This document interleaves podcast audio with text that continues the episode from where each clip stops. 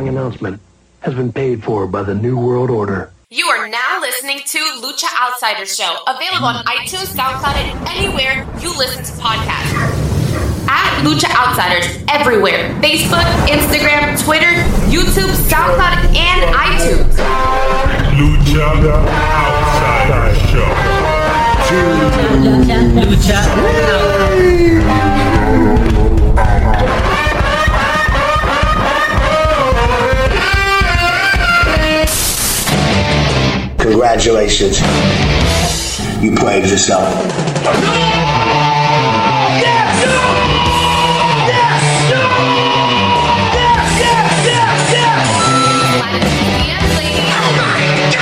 That is a disgusting act. You just made the list. Congratulations. You played yourself.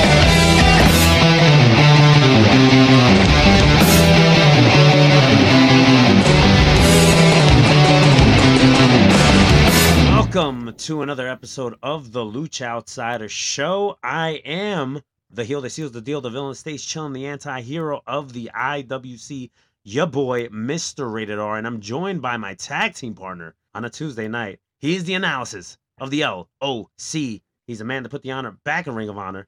He's a straight shooter on Twitter, and when it comes to wrestling, he has a radar from the mean streets of Long Island. Yo, what's going on, man? I'm all right, bro. We uh we caught up a little bit privately before we hit record. It's been a while that we did an episode. Leo is still nowhere to be found, but he's doing all right, I hope. And yeah, we're just getting together finally after a couple weeks and just talk about some wrestling. Hell yeah, hell yeah, let's do it, man. It has been a long while. Um, yeah, we were due to do a show. There's kind of a lot to catch up on. Uh, we missed quite a bit of stuff, but you were living your best life in Mexico, so you know, I, I don't blame you for that. Side note, you know, because we are doing this on a Tuesday night at like 10:30. How long do you think Leo's been sleeping by now? Just just out of curiosity, do like an over and under. Like, how many hours do you think he's already been sleeping, or is he sleeping, or does he does he stay up and you know, do the kids keep him up, or I you know I wonder that. Some So- Tuesday night thoughts. I, I think with Leo, Leo could be sleeping right now because he's an old man, right? But then also knowing how like Leo mind operates, he also I wouldn't be surprised if he's like editing something right now. So Really? Yeah. Honestly, yeah, he seems like a really hardworking dude. So yeah, he's always busy, man. right. I wouldn't be uh I wouldn't be shocked either. I always tell him like, yo, you're like a Jamaican that has like nine jobs, bro. Like you, you're always fucking doing something. But I will hit him up at some point. I think tomorrow just to check. Yeah, I miss him. him. I hope he's doing well too. Yeah, I'll let him know. I'll let him know. But um, Ryan, how are you, bro? Yeah, I'm doing pretty good. You know, uh, trains keep moving. You know, just Oh, uh, yeah. working and trying to stay busy. You know, summer's rolling on. It's already August, which is pretty crazy. I mean, where the hell's the summer going? Or where the hell's this year going? I mean, really, just time is flying. And uh, yeah, man. But overall, you know, I'm, there's always something to complain about, but I'm not going to complain about anything tonight. So I'm doing pretty good. you know, we haven't done a show in a while because apparently I've become a world traveler in recent weeks. Uh, I went to Cancun for my cousin's wedding. Uh, big congratulations to my cousin Claudia and her husband Phil. It was a fantastic wedding. I might even say luxurious wedding. All right, destination wedding in Cancun, Wow. Mexico. And the amount of alcohol that I drank, I don't drink alcohol as much as I used to, but it was like a flashback to my 20s. It was like, oh, and I told you this before we hit record, it was like the monster of myself that was in my 20s, that was held in captivity for how many years, right? Just woke up in Cancun and I was just straight wound the fuck out. And as you should, man, as you should. You know, when you go to a place like Cancun, you know, all you're gonna do there is party and drink and just enjoy time by the beach and the sun and the pool. So you know what? That's the perfect time for this side of Mario to come out. And uh, you know, based on what you tell me, you know how stressful work is and everything. You know, I, I'd say it was very much needed for you. So that's awesome. I walked back into work with a complete disaster. So I was like, fuck, Yeah. I want to go back to Cancun again. Yeah, it, th- that first day of work after a vacation, especially something like that. Oh man, it's always a disaster. It's always so depressing. Yeah, it really is. But all right, let's get into some wrestling talk, dude. Normally we do a hashtag as Rebel time, and we haven't done that in a couple of weeks, right? And I'm not gonna drink a Red Bull right now at close to 10:30 at night. I'm not gonna do that. But what I will do is, and I'm not gonna drink alcohol. I got this Waterloo grape sparkling water. Okay, big seltzer guy right here. So I'm gonna sip on this while I do the show. All right. See, look at that snap. All right, Ryan. Let's get into it.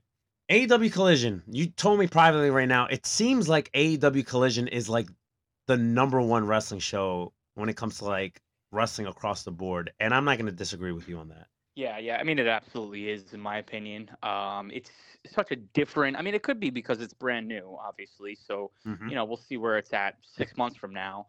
Um, but right now, the show is hot. I mean, it's got good storylines. It's got great matches. Um, it's an easy watch on a Saturday night. I mean, you know, I haven't really been watching it live the past couple of weeks, but uh, I watched it back on the DVR, and it's a very easy watch. And I just love how different it is um, from the regular Dynamite show. Just you know, certain things here and there. I mean, even something as simple as in the beginning of the show when they do those those promos when they open it up uh, before they do the intro and everything like that. It's very Saturday night, uh, WCW Saturday night. Yeah, yeah, exactly. Uh, I it just feels like I mean, even with the commentary too, it just feels like a totally different show than Wednesday nights, and um, it just I love it. I love the vibe of it and everything. So yeah, I mean, in my opinion, it's been consistently for the past couple of weeks now the best uh, professional wrestling show weekly. I agree, man. I really do. It's like a soft brand split, right?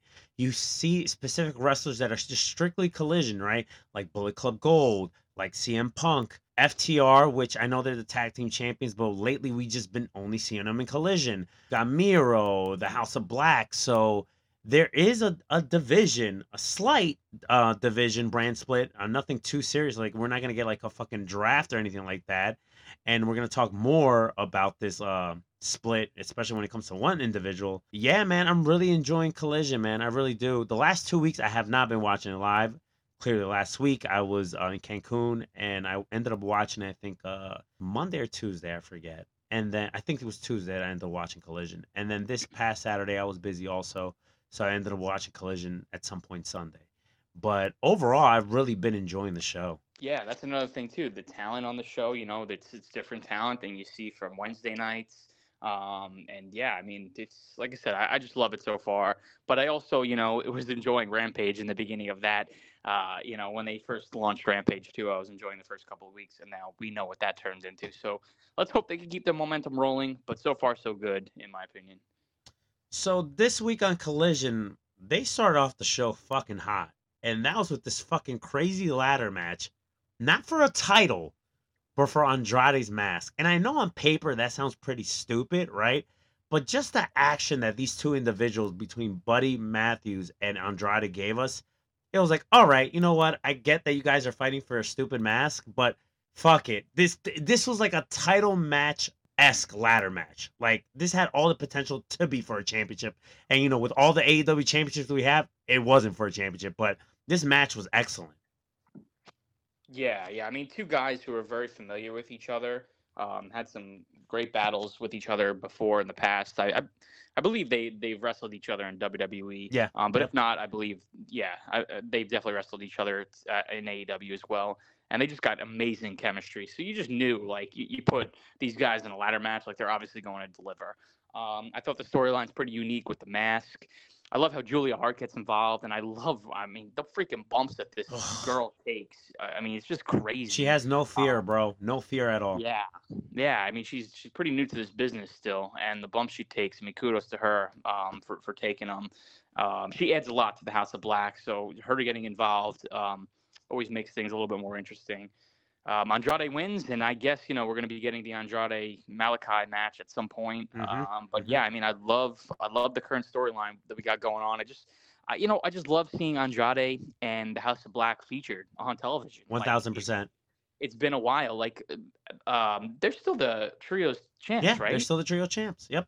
when I mean, we I feel like we don't even see these belts anymore. Like for a long period of time, we did like from Double or Nothing until really now until Collision was born. They really didn't do anything with the trios titles. I mean, they're an afterthought, and they're they're really not featured that much. But Collision gave it, them an opportunity, and um, I believe Malachi said in like an interview that he wants to be featured only on Collision He did say that. yep. um, which is which is pretty cool. So, um, yeah, I, I just love seeing these guys on TV weekly again. It's all about just specific people just being in in, in brands. I know not for every um individual and not every superstar in AEW is gonna get that, right? Um, especially with some of the women, you're gonna see them on both shows. But if you have some like key wrestlers, right, they're specifically just gonna be in that brand. I- I'm here for it, man. One thing I am down on, and this is just AEW as a whole, and we t- I feel like we talk about it in almost every episode, is just the handling of the women's division, right? I think it would benefit them if they just just keep the women's champion on one show and then keep the TBS champion on another show, so you could give these women more more of a shot, right? Like we saw Mercedes Martinez and Kiera Hogan, which we don't see regularly. We saw them on Collision. Keep them on Collision so we can see them more often. Yeah, exactly. I mean, that's exactly like, you know, I know a lot of people are complaining about, oh, AEW doesn't need a brand split and this and that. Uh, But I mean, we're seeing so far like how beneficial it's been for certain talent. And yeah, I mean, I don't think it's a bad thing at all. You know, on Collision, it's just so refreshing because we haven't, again, seen them for a while. You know, Andrade, Miro, House of Black, Right. Mercedes. Mhm. Um, I mean, yeah, Kiera Hogan. Like, it's just like i i that's why I think the show is so refreshing, and Right. I hope they keep it going, man. Because not everybody can be on Dynamite. I get that, but again, with Dynamite, you're constantly featuring outsiders. I mean, it's a huge problem. We've gone over this plenty of times, and, and you know, everybody knows my opinion on it. But I mean, the fact that this dude Gravity now is being booked all over all over AEW, and uh, he's he doesn't have a contract. It's just some some other luchador coming in here. No no different than the Vikingo guy that we just saw recently. Well, well, well, here's the I thing, mean- though. The, the way they look at it is like, okay, you know, Bandito's hurt right now with like a, some type of hand injury. You know what we should do is we should get his younger brother Gravity just to take his spot. you know my thoughts on it. Yeah, I get it. I get it, bro. much. It's just like I- I, I'm tuning in to see AEW, right? I'm tuning in to see AEW programming, so I'm Mhm. tuning in to see their roster, their talent, the, and half of them don't even get featured on Dynamite or Collision, right? So like, and then then you bring in outsiders. It's just like these could be spots for people that are not being featured on either show and have nothing to do right now. So. Um, extremely frustrating from from my viewpoint when I Mhm. see these type of things, but um, you know, this is how the company operates. And hey, whatever, you know, Tony's super successful. And, you know, I guess wh- who am I to judge, you know? Well, not to you know, not to throw gasoline into the fire, but I, I'm I'm gonna do it just to kind of get your reaction. So tomorrow, right, Wednesday night, we have uh, what is it being dubbed? Dynamite 200, if I'm not mistaken. Yes. yeah. Okay. One of the matches, I'm not mistaken, is on AEW Dynamite. All right. AEW Dynamite. We're going to have Aussie Open defend the Ring of Honor Tag Team Championships against Vikingo and I think Commander, if I'm not mistaken. Yeah, I mean, this is the perfect example right here. Actually, uh, was he, is he a guy? is he Commander now? signed. Commander is He's signed. now. Okay, who's he teaming with? Vikingo. Hijo de The Vikingo. Kingo. Okay, he's not signed. No, no. He's strictly the AAA guy. This match doesn't need to happen on Dynamite, though. It, it has nothing to do with AEW. You could put that on Ring of Honor. That is where where. Well, I mean, i- i- listen, you're you're thinking logical here because it's for the Ring of Honor tag titles. Yeah, exactly. Exactly. I thought we were finally done with Ring of Honor stuff on AEW television, and I guess we're not.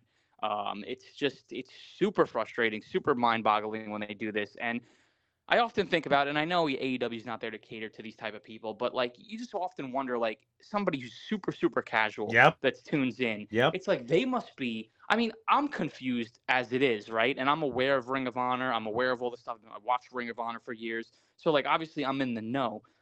And I'm pretty confused. I can only imagine what a freaking outsider who doesn't really pay attention to anything outside of AEW thinks when they see all these other titles coming into play, these other storylines coming into play on AEW programming. I mean, it's, it's just. I don't know, man. I, I just don't see why it's necessary. You know what AEW should be doing right now? Hmm. And that is building towards All In, a Yep. show that they sold 80,000 tickets to. They should be building to that show. They should be announcing matches for that show. We're, I mean, we're now in August, so we're only a couple weeks out. Hopefully, they start tomorrow night, but we have gotten nothing announced. I don't even know, I, off the top of my head, based on what I've been seeing on AEW television, I can't even give you a prediction of what the match card is going to look like because I have no idea about anything. I know there's rumors of Chris Jericho, Will Ospreay, but other than that, I don't think we have any idea. Heck, I don't even know what the world title match is going to be because it doesn't seem like they're doing the MJF Adam Cole split. But now CM Punk is calling himself the world champ. Oh yeah, I have Well, zero idea. so what- what- okay, so what- you you no. just opened up Pandora's box to like a couple of different things, right? And I want to get into all that, but I do want to mention one last thing because I definitely want to give him uh, his credit, and that's Darby Allin. This guy had two bangers, both on Dynamite and Collision last week. On Dynamite, he had a fucking fantastic match with Shane Strickland. Their chemistry is like no other, bro. Some of the fucking bumps that Darby Allin was taking is like, how the fuck does this guy not have a broken neck or have a fucking hernia? All right, that's one. And then a collision in like a weird like combination of fucking styles, he puts on another great match with Minoru Suzuki. Yeah, dude. Darby Allin is just, I mean, I don't really know what else to say about him. He's just absolutely incredible. I mean, and also, too, let's just talk about that match for a second. What a crazy shock that was that Minoru Suzuki Yep. ends up being Darby Allin's opponent. Like, I'm surprised they didn't even announce that, like, beforehand to advertise the shit out of that. Like, Right. that just came out of nowhere. That was nuts. Um, but yeah, I mean, this dude, you know, obviously, it looks like he's trying to kill himself in there every single time. So he's he's just unbelievable. Okay, so you mentioned the whole Adam Cole MJF stuff, and then you mentioned the CM Punk stuff, and I feel like that all is kind of like in the same conversation. So we'll talk about that, and then we'll talk about like the all-in rumor. I can't even say rumors. I gotta say rumor because there's only one rumored match. Okay, so when it comes to CM Punk and then like the Cole MJF stuff, let's start with CM Punk. It's another championship in AEW. All right, what else is fucking new? I don't necessarily hate the idea of CM Punk pulling out a title, spray painting the E. Look at you know what is that like a shot there, right? Like you know the E, Yeah. and Yeah. whether you call him the real world champion, the anti elite wrestling champion, or anti elite world champion, the ex world champion, the the straight edge world champion, the collision world champion, whatever champion you want to call him, right? I don't necessarily hate the idea of him carrying this title, defending it, if ultimately it's going to lead to an MJF match where we're going to get all this shit unified and then we just go back to one world champion and it will be MJF defeating CM Punk. If, if it all leads to that, I'm cool with that. But just based on what I'm seeing right now, keep in mind a lot could happen in a month. Because if we if we rewind time back to last year, around this time, this shit was a fucking mess. Moxley was a champion. CM Punk came back as a champion. Then we had a unification match that only lasted like 52 seconds. Then you had like there was beef here with CM Punk and Hangman Page, and then you had the all out stuff. Like, listen, that whole shit was like a disaster, right? So anything when it comes to AEW, anything could happen in a fucking month, okay? But as of right now, I necessarily don't hate the idea of CM Punk carrying this title and just defending it. Because listen, he's gonna def- defend this quotation marks title, right, against Ricky Starks next week. Well, Ricky's not gonna win. And listen, I love Ricky. Should do I think Ricky should be a world champion? Absolutely. But he's not beating CM Punk next week or this week coming up, actually. Yeah. So that so that match is for the title, right? For for the already- title, for the for the real the world champion, the, the. Punk world title. Yeah, yeah, yeah. I mean, I'm curious to see what goes down there. Um, Ricky the Dragon Steamboat. He's the um, he's the special guest ref, I think, for that match, right? Yep. So, yeah, I mean, I, I don't, I don't really. Obviously, CM Punk's gonna win, right? Um, you know, he already put over Ricky Starks. Well, I guess two times if you count the tag match. Um, you know, obviously it wasn't clean, but whatever. Um, yeah, I listen. It's got to end with MJF beating CM Punk. I mean, obviously, I don't know how you could put the World Championship on CM Punk. I also don't really know how that would really work either. I mean, right now MJF is appearing on both shows, but he's doing it because he's involved in the Adam Cole storyline with the tag titles and stuff Yep. like that. Um, so it's not like he's appearing every week as world champ on Collision. So even if they were to put the belt on CM Punk, that would mean he would have to do both shows, right? I mean, you can't just have the world champion on Collision and not Dynamite. You know, then you then you run into a situation where WWE ran into for so long, where they only had one world champion in Roman Reigns, and he was barely even there. And you know, the, the product suffers because of that. Um, so listen, I wouldn't give the world title back to CM Punk. I wouldn't either. Any way. I don't really know how you could trust him again. Not even just the fact of like, you know, with with all the, you know, the backstage politics and stuff, but like this dude has proven that he just has a hard time staying healthy.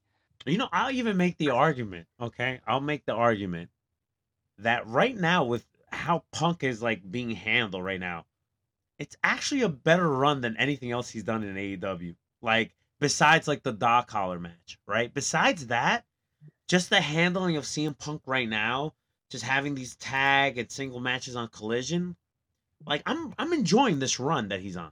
For CM Punk, right? Yeah, for about? CM Punk specifically. Yeah. Yeah, yeah. No, I mean, so far so good. I mean, I think he's been utilized the right way. Yep. I love that he didn't go over in the um, in the Owen tournament. did not 1000%. That. Yep. Um, and yeah, listen, he's working with Ricky Starks right now, which is exciting. Yep. Um, yeah, dude. hon- Honestly, like so far so good. I mean, it's only been a couple of weeks, but I think he's been booked the right way. Um, and you know, it seems like he's got a different mindset this time around. I mean, I, I at least hope so. So yeah, so far so good. But now, now it gets interesting because again, he pulls the world title out of the red bag, which is obviously what we all knew was in there in the first place. Um, so now we'll see where they go with this. But I, I, I agree with you. I don't necessarily hate this idea of him calling himself the real world champ because, listen, it makes sense, right? He never got pinned. He never lost the belt. Um, you know, it's a way to put over MJF. Hopefully, if you know, wh- which we assume he's going to lose to MJF whenever they wrestle each other. Talks about how he never lost the belt and he's still the real world champ. I did not see that coming. So hey, I'm intrigued. I'm very intrigued too by this. Let's talk about MJF, the actual world champion with Adam Cole, baby. Listen, this match with FTR, you know, we talk about fantastic matches like with Darby Allin and stuff, but like FTR, they have been killing it with Collision with the stuff they did with Juice Robinson, which he's right now my favorite wrestler in all professional wrestling this year alone. I, I- anything that Really? Juice does, I'm just, I'm just drawn by, bro. I like, I, I just love Juice Robinson, and you know the matches that Jay and Juice had with FTR. Listen, you have like one of consider one of the matches of the year. That that two out of three falls. That that match was fantastic. So credit to all guys, but in this case, let's credit FTR because they're putting on bangers on Collision, and that's what they did with MJF and Adam Cole. Yeah, yeah, no. I mean, I, I, hundred percent, I agree with you. Juice Robinson. I mean, he's him and Jay White have kind of become like, you know, besides, I guess. I mean, I don't even know if you could call CM Punk this or even FTR, but I mean, they've become the unsung heroes of Collision. They're the Like, Collision is- Cowboys. yeah, yeah. Like it's basically their show. And remember, not too long ago, uh, we were, you know, we, we had a talk conversation about Jay White, and I think I was like talking about how, you know, he's just another guy in AEW, right? Not Like, he's just- anymore. he's- yeah, not anymore, man. Again, this is the perfect example of going back to what I was talking about before. It's like, thank goodness for Collision because, again, you get to feature guys like this, and you know, a guy like Jay White who really is really doing absolutely nothing on Dynamite. He was doing nothing of interest on that show.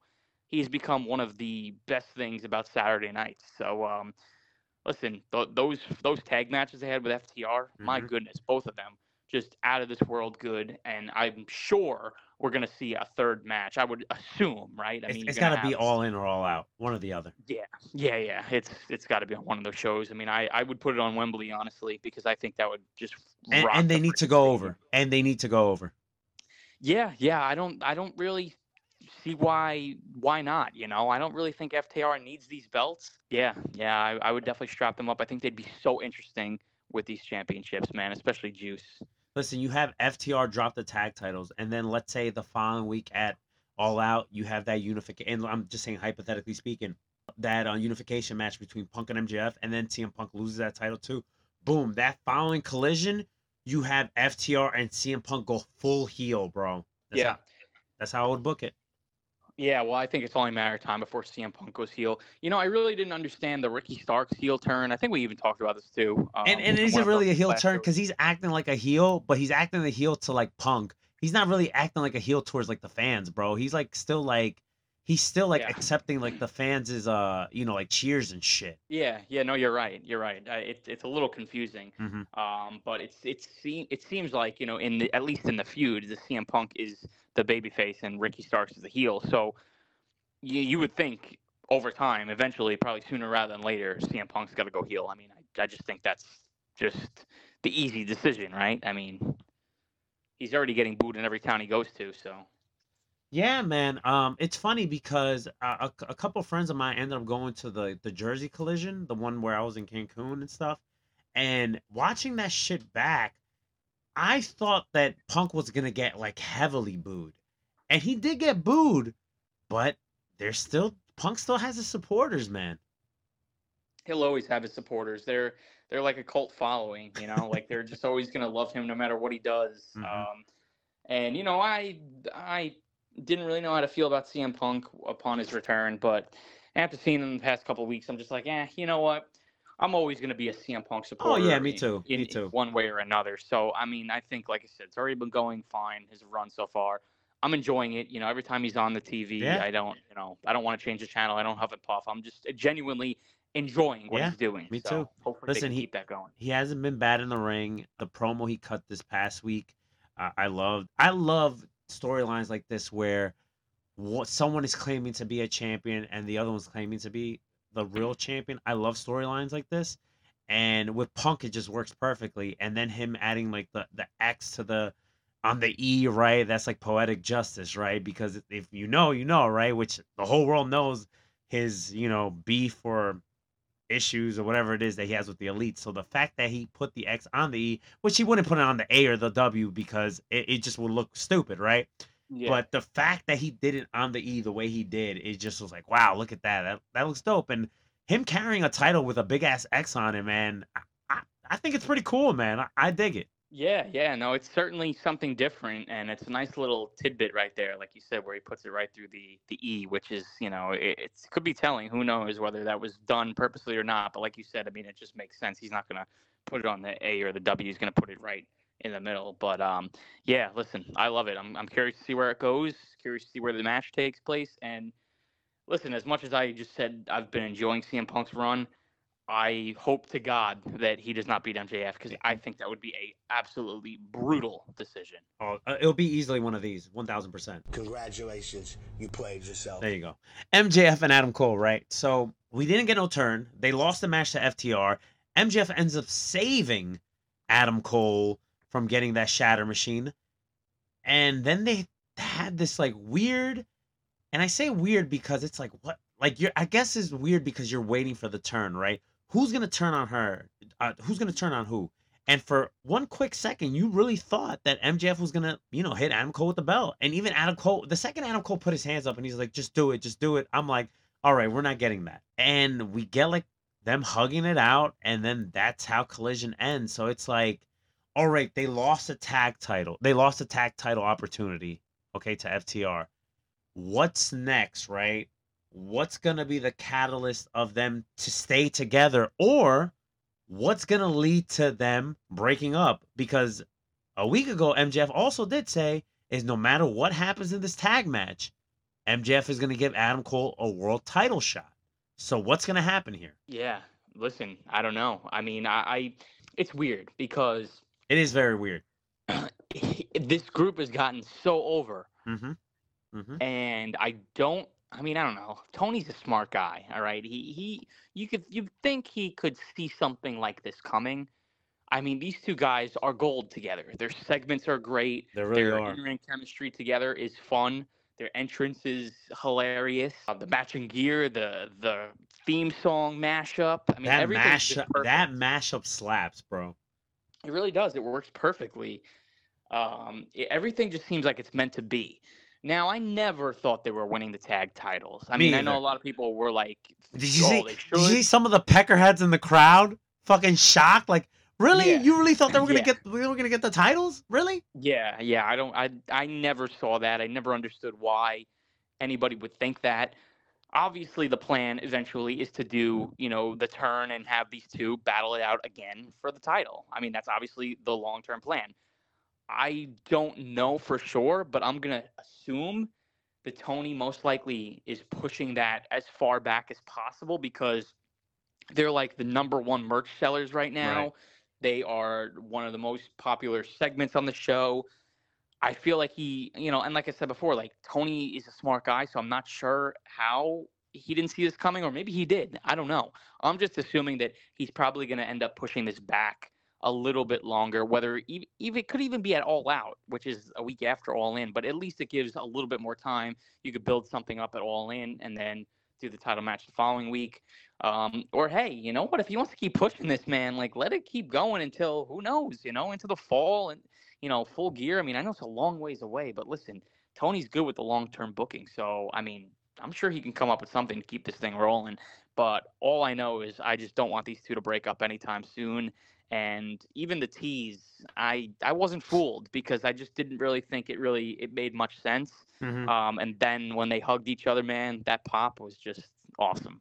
it just it feels so like condescending though in, in a weird way with like MJF like him coming out doing not necessarily doing like all the mannerisms as Adam Cole but him like shaking like the kid's hands and hugging a kid like it just seems like kind of what I was telling you a couple weeks ago like if he was to ever turn face like he really wouldn't be a face right like a kid would come up to him or whatever and he was like all right what's your name he would sign the name and be like kid, lay off the fucking diet diet coke or say Yeah. something like that. You know, like say something stupid, like snarky like that, because it looks Mhm. funny. It actually does look fake when he's like high fiving these fans. Listen, MJF. I mean, we I think we talked about this on one of the last shows we did too. Yeah. Because I re- think I remember briefly the conversation we had. MJF is. I mean, I don't know if he'll ever be a full fledged baby face, Right. but if they ever want to go and, try it, I mean, I guess they're trying it out right now. Yeah, It's completely working, Mhm. and I don't know if you saw the the video clip that AEW posted as well on their socials after the show, post match with FTR, MJF, and Adam Cole. Like a little pizza party in the ring with tequila, and um, you know MJF's promo was just super super babyface, and um, the crowd ate it up, man. listen, man, he he would be a great face, man, because people love him, even though he's a jerk, right? Because that's pretty much what his character is, uh, just a straight jerk.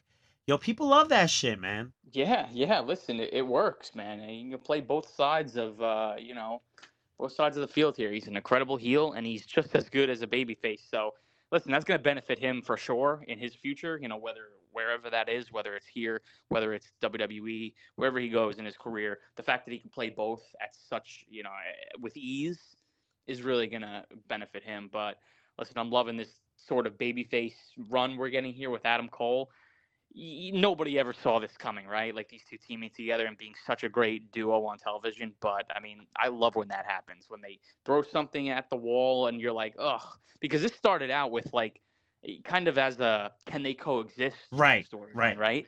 And then it just turned into something so much bigger, and um, I just love when that stuff happens. it, it works, man. They have great chemistry with each other, and people love Adam Cole. And even though MJF is a heel in theory, people love MJF too. So it just works, man. And who would ever thunk it that these two have che- so much great chemistry? And then on top of all of this, right? Yo, poor Roddy Strong, bro. They still got this guy Huh. with the neck brace. Yeah. and when uh, MJF calls him a default call, like a create create your own wrestler in uh in a video game, when he called him that in the backstage segment, I thought that was hilarious too. Listen, poor Roddy, but listen, I'm not really I- I'm not really sure. Like, as soon as he they signed him, right? I was just like, I don't really know where this guy fits in AEW. If he's not with Adam Cole, I don't know. I mean, he's just another wrestler. He's just a generic dude, and obviously we're seeing that. just like MJF said, he's a generic white guy. Yeah, yeah, pretty much, pretty much. I mean, poor Roddy Strong, but hey, look, he's not in Diamond Mine anymore. You know what right? it is? is? the neck brace for me. And then also, I don't know if you follow him on Instagram. Yo, this guy's working out with the neck brace. Is he? Oh man, I love that. Living the gimmick. Get living the gimmick, one thousand percent. All right, dude. Um, okay, so I want to get your thoughts on this, right? Let me first make sure my buttons are working. Hold on, let me see. All right, they're working. Okay, so I want to get your thoughts on this because, like, I really value your opinion. Okay, even when we like Yeah. don't agree on something, I still value it and I still look at it from your point of view, right? Because you're a smart guy and you're a great guy. Oh, I- right back at you, sir. Uh, Thank you. So, so I want to give for everyone that was complaining. I think it was like late last week or maybe Saturday, one or the other, that was complaining about this Jericho Will Ospreay rumor. I'm gonna give you one big fat, Congratulations, you played yourself. and the reason I'm giving the congratulations is I know everybody wants to see Omega and Ospreay three. I want to see it too. Okay, listen, those first two matches is one A, one B when it comes to matches of the year. But we don't need to necessarily see it right away. Listen, the Wembley show is already at close to 80,000 at this point, or maybe it is already at 80,000. But they don't need to like I'm not saying they don't need they don't need to put effort on this card, right? But I feel like they could hold off on an Ospreay Omega match. Okay, that's one. Two, I know people are like, oh, well, Jericho can't go and blah blah blah.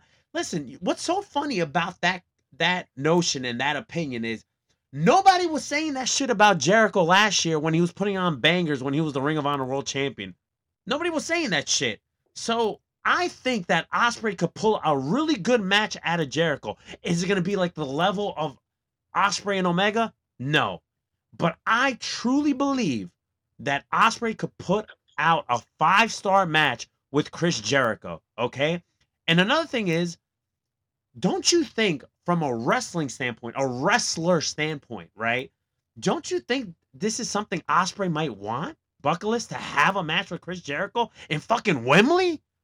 To me, I think this is a big match. I know I probably might be in the minority here, but I don't think I don't I don't get the hate on this match. I really don't. Yes, I'm, I'm pretty indifferent on it. I'll, I'll admit. Um, I see both sides of, of the coin here. I really do. I understand people's frustrations of you know wanting Will Ospreay to have, um, I don't know if I again I don't know if these are the right words to use, but maybe a, more forbid, formidable uh, an opponent. You know, like somebody like Kenny Omega or um, like a Pac or um, you know somebody like who could really match up with his style in ring and and really tear down the house in in a you know Tokyo Dome seven star classic. You know, I understand that, but yeah, I mean on the other side, you're hundred percent right. I mean, this is probably something that both guys have wanted, right? I'm sure Chris Jericho has wanted to wrestle Ospreay. I'm sure Ospreay has wanted to wrestle Chris Jericho. I'm sure it's most likely a childhood dream of his. Mhm. And to get to do it at Wembley Stadium is a freaking huge deal.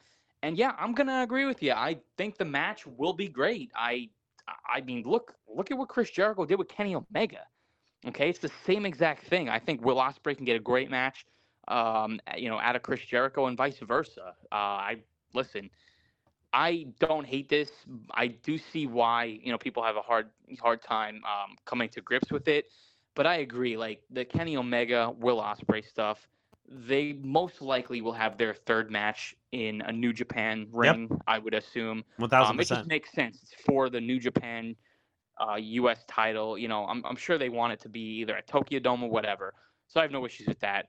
And listen, I wouldn't be surprised if you know this is something that Tony Khan did not book. I wouldn't be surprised if both guys, Will Ospreay and Chris Jericho, went to Tony Khan and said, "Listen, we want to wrestle each other at this show." And Tony was like, "Okay, I I I like that. I'll book it." So yeah, I'm not gonna be one shitting all over it. Um, I think it's gonna surprise a lot of people. Yeah, me too, man. Me too. Um, like I also understand. Not that I understand, but I just feel like sometimes wrestling fans they go overboard with like, I don't want to see this match. Jericho can't go anymore. Like, listen, Ospreay is one, if not one of the best wrestlers in the world. All right. Um, listen, if you tell me, hey, Ospreay is the number one wrestler in the world, listen, you ain't gonna get no argument from me. With that being said, Ospreay is the perfect guy to pull out a five star match out of Chris Jericho. Oh yeah, absolutely. I think he could pull a five star out of a broomstick. Oh yeah. Oh yeah. okay. Um. Let's see what else on AEW. All right. Um. Let, I guess we could blend this in because since we've been off for like a couple weeks now, Blood and Guts. We had the BCC versus the Elite. We had Kota Ibushi make his AEW debut. Listen, I really, really enjoyed the match, even though I felt like in moments the match was rushed. All right. But that's not even my criticism. I think my biggest criticism of this match, I know people were complaining about the blood and some of the spots and, you know, uh, claiming like, oh, some of the wrestlers are waiting for spots to happen. I'm not complaining about none of that shit. All right. You do some of the shit they're fucking doing in the ring. All right. If you could do that shit perfectly, then you could have an opinion. I, I don't have an issue with none of that shit. I thought the match was fine. I enjoy the match. Do I like the uh, the I was gonna say War Games, the Blood and Guts match last year a little bit better? Yes, I do. But my biggest takeaway from this match and critique, if anything, is the fact that I didn't like some of the gear, the attire, because you had Kenny Omega and Claudio pretty much looking like a tag team. Why are they Yeah. having matching gear? Like the BCC should have wore like simply like all red or something, right? And then you had Hangman and the Bucks wearing purple, which is kind of weird because like isn't Hangman like not fucking with like Dark Order anymore, which was totally random. But then Kenny Omega's wearing blue, which is like okay, and then it completely like went over my head. Like, oh, I get why he's wearing blue because of fucking Kota Ibushi. Come on, man, this is blood and guts. Couldn't Kota Ibushi wear purple too? Purple and gold with a little bit of blue? Come on, man. Yeah, no, I mean it's it's funny like how much that you know makes a difference, right? Like when you're seeing two guys wrestling in there on opposite teams and they look like they could be on the same team. Uh, yeah, I mean you would think they would go over this stuff, right? Like beforehand, you know, on their gear and everything. Um, it's funny because I didn't notice that at first until somebody brought it up on Twitter, and then I and you know kind of registered. I'm like, oh yeah, like that is kind of odd. Um, but yeah, something so so little like that. Um, yeah, man, that's just uh, it, it really screws up my OCD. Uh, I, I've always had a problem with, and I think we, I- I don't think we've ever talked about this, but like I, I remember there was like a big online criticism, like back when I think like the Shield broke up or something back in WWE, how like everybody's like wearing black and they look like they belong in a faction and like they're Yeah. facing each other. Like, like Yeah. let's let's have some like different colors here, right? Like that's why like I really enjoy like someone like Seth Rollins now, where he'll go out of his way to look different. You know what I'm saying? Yeah. Like he'll make sure he looks different from everyone else, so it won't like get to a point where he looks like he belongs in a tag team with his opponent. You know what I'm saying? yeah, yeah, no, 100. percent Yeah. So um, other than that, what's your thoughts on Blood and Guts? What did did you like enjoy the match? Did you think like last year's was better? I know because there was it was like you're either didn't like the match or you liked the match, one or the other. Yeah, yeah, I definitely like the. I prefer last year's match um, a hell of a lot better, but it's that's not you know um, downgrading this match at all. I think everybody worked super hard. Um, I did think some of the spots though were a little clunky. Yeah, yeah, Um, one some of the- percent. some of the camera work, and you know, obviously it's not on on the the guys in the ring, but some of the camera work was way off, man. On that on that Pac, um, on that you know, um, uh, leg drop when he when he was like hanging on the top of the cage or whatever, and then he came down on whoever was on the table. Like the camera just totally missed it. Like they got they they hit the shots so late. Like I don't know, like the cues were off. Uh, you know, from the, the guys in the production truck or and the cameraman. Like it was just way off. Right. Um, and then of course, you know, it definitely seemed like at the end, you know, you could see, you know, the clock turned to I think it actually did turn to ten o'clock, and um, and like the match was still going on, and I'm like, well, there's no overrun here. And then you know the match ends kind of abruptly. You know, I didn't really see the finish coming the way it did. And Right. then, like, immediately just goes off the air, like, as- like barely any time to breathe. Like, you don't really see any celebration. at Well, the end. apparently that wasn't even the original finish. The uh, uh, Right. according to Meltzer, right? yeah, He said something down the line, and I think even Sean Ross Sapp reported it as well. Apparently, the finish was going to happen. There was still going to be time where both teams were going to like face off and like shake each other's hands, which that that's very like interesting. Um, that that was the original like finish because fast forward to what we saw like this past week on Dynamite, we're seeing now a program that's building between Moxley and Orange Cassidy, and Moxley's acting like a fucking heel. He's not acting like no fucking face. Yeah, yeah, I know. It's listen, it's it's weird. Um, I mean, the whole the whole entire thing was weird too. When you had, I, mean, I understand why they did it uh, with you know Pac when he walked out on the team Yeah, because obviously it set up uh, the Ring of Honor match. Um, but then you know you had Don Callis coming in there to get Takeshita out.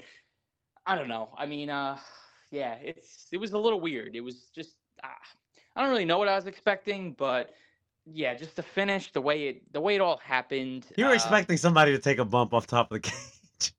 I actually was, yeah, I actually was. But I'm, I'm, I'm not upset that they didn't do that though, because they've done Right. that for the, the past few, and you're not gonna make a habit of doing that every. Did we get a bump last year? The I think the only thing we got was like the the um, the spin from Claudio and Jericho last year, right? Uh, well, what was the year that Sammy Guevara got thrown off? Did, did he get thrown off last year too? Was that last year? Was that that was the match with Eddie Kingston, right? Oh yeah, When- he did get Claudio- thrown off last year. You're I right. It was last year. Yeah. Fucking crazy bastard. All right, so out of all the guys, who do you think would have been? Who do you think would have had the balls to take the bump? What Pac? Yeah. I, nah, I don't know Maybe about. yo, I maybe Moxley would have taken the bump. You think so? Off the cage? Yeah, he's a Ooh, I psychopath, bro. I think he would have done it. Don't you remember? Don't you remember? Um, And this is obviously he was a lot younger then, but don't you remember like those Hell in the Cell matches? Like I think like Moxley and Roll, um, Ambrose and Rollins at the time, they took like a crazy bump, like almost from the top of the the cell, like they were hanging like on the side of the cell, but like Yes. very high up. And then And they then both like hit each other and went straight to the table. So I think Moxley would have the balls to take the bump. Hey, yeah, honestly, I, I, I did not think him, but I mean, yeah, and the more you say it, he might have been. Either that or Wheeler Yuta, because Wheeler Yuta got some balls too Yeah. on him. That's that's who I was gonna say. If it was gonna be one guy of the BCC, it was probably gonna be Wheeler Yuta. If it was gonna be one guy from the Elite, I, I would I would have said one of the Young Bucks. Honestly, probably Matt Nick. Jackson probably, or maybe Nick. Yeah, I, I, I feel like it, it could have been, but I know the Bucks did say, and I know I know they say this stuff, but after that crazy ladder match that they've had, you know, in the past, like they said they don't really want to take any crazy bumps like that anymore. Li- So, listen, man, Kota Ibushi was fucking taking like backdrops to fucking pins and shit, so maybe he would have taken the bump. Yeah, yeah. Well, I definitely want to get into Bushi because uh, I want your opinions too on on him and and Okay. everything. All right, let's the talk way- about it. Let's talk about it. Yeah. So I mean, you know, he comes out right. I mean, the crazy pop for him. I mean, Mhm. it was. I thought. I thought it was a crazy pop. I know was. some people said, you know, they. I saw some people on Twitter. Oh, there wasn't even a big pop. Like I, I thought it was. Um, it was great to see him, but man, when he comes out, what is your first reaction? Uh, when I first saw Kota Ibushi, I mean, this is gonna sound like I'm fucking hating. Uh, I, Ko- yeah, I know. uh, Yeah, you, you have the same. You have this probably the same opinion I have. I, the minute I looked at him, I thought, he he say it. compared compared to how he was when he faced Joey Janela at Spring Break, he didn't seem like he was in ring shape. And I'm not saying that Kota Ibushi looked terrible because that's not what I'm saying. Kota Ibushi still looks great when he's not in ring shape, but just the way he was moving in the ring. Now keep in mind, Spring Break was in April, WrestleMania weekend. So what was that? Like four months ago, give or take, roughly Yeah. compared to how he looked then, right? To now, I just feel like it showed that he just wasn't in ring shape. And in let's remove away physically how he looked, because the man, still looks great. All right, ring shape or not, the man still looked great. But just how he was moving in the ring, you could tell like he wasn't really prepared. Yeah. I, I, I was. I'm, I'm just gonna say it. The dude looked fat. I Like mean, he, he comes out. so- so he- fat- so the- the thing is with fat for us, right? Kota Ibushi, normal standards, he's not a fat guy, right? But just Yeah. compare to like how he used to look, right? Or like how he looked a couple months ago. He just wasn't in ring shape. That's pretty much what it Yeah. was. Like the guy's not like an obese guy or a fat guy, but you could tell like he just didn't what he wasn't prepared to wrestle on live television. That's it. That's not saying that he looks bad. I don't think he looks bad. He just didn't look like how he normally looks.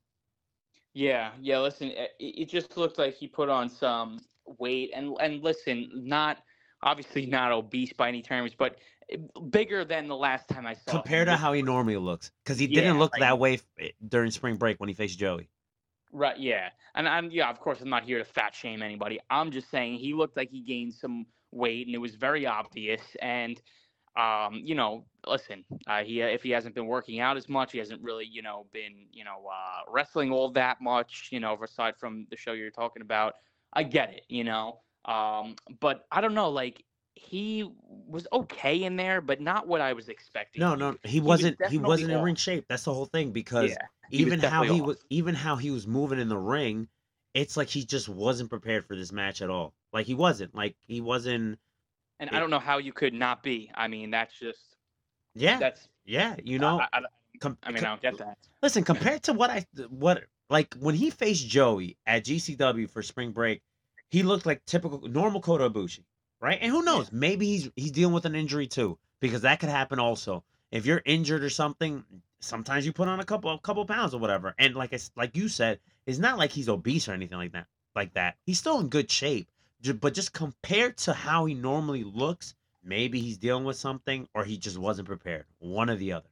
Yeah, yeah, and, and that's you know, it, it was a shame. Honestly, it was. I don't know. I'm not gonna say a, a huge letdown, but it was just something that I was just like after after the show went off the air, I was like, ugh, you know, I was expecting a little bit more. Right. Um, but it is what it is, you know. Like, uh, hopefully, if he, he makes more appearances in AEW and um, you know, he gets himself into ring shape and hopefully can have some banger matches because obviously that's what we want to see Mhm. out of Kota Ibushi. So uh, I was really surprised too. We didn't get the graphic afterwards. I thought we were gonna get that he's all elite. I you knew we weren't gonna get that. I just think that Yeah. man doesn't want to sign to anything. I think uh, with Hey, Kota I get Ibushi, it.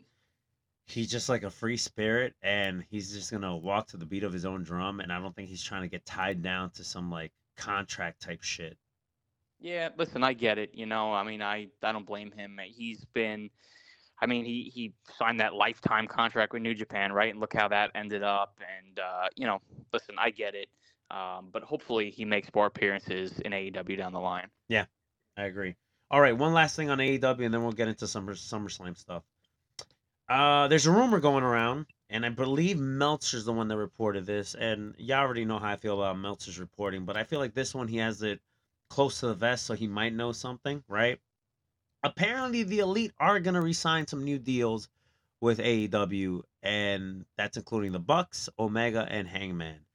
Um, not a surprise to me if this rumor is true. I hope it is because I do want them to stick around with AEW. But um, who's to say if this doesn't happen? Um, you know, this is one of the very few times that I'm going to lean into Meltzer's reporting. But what's your thoughts on this? Yeah, listen, I guess I'm not surprised. Um, I could definitely see it being accurate, being true.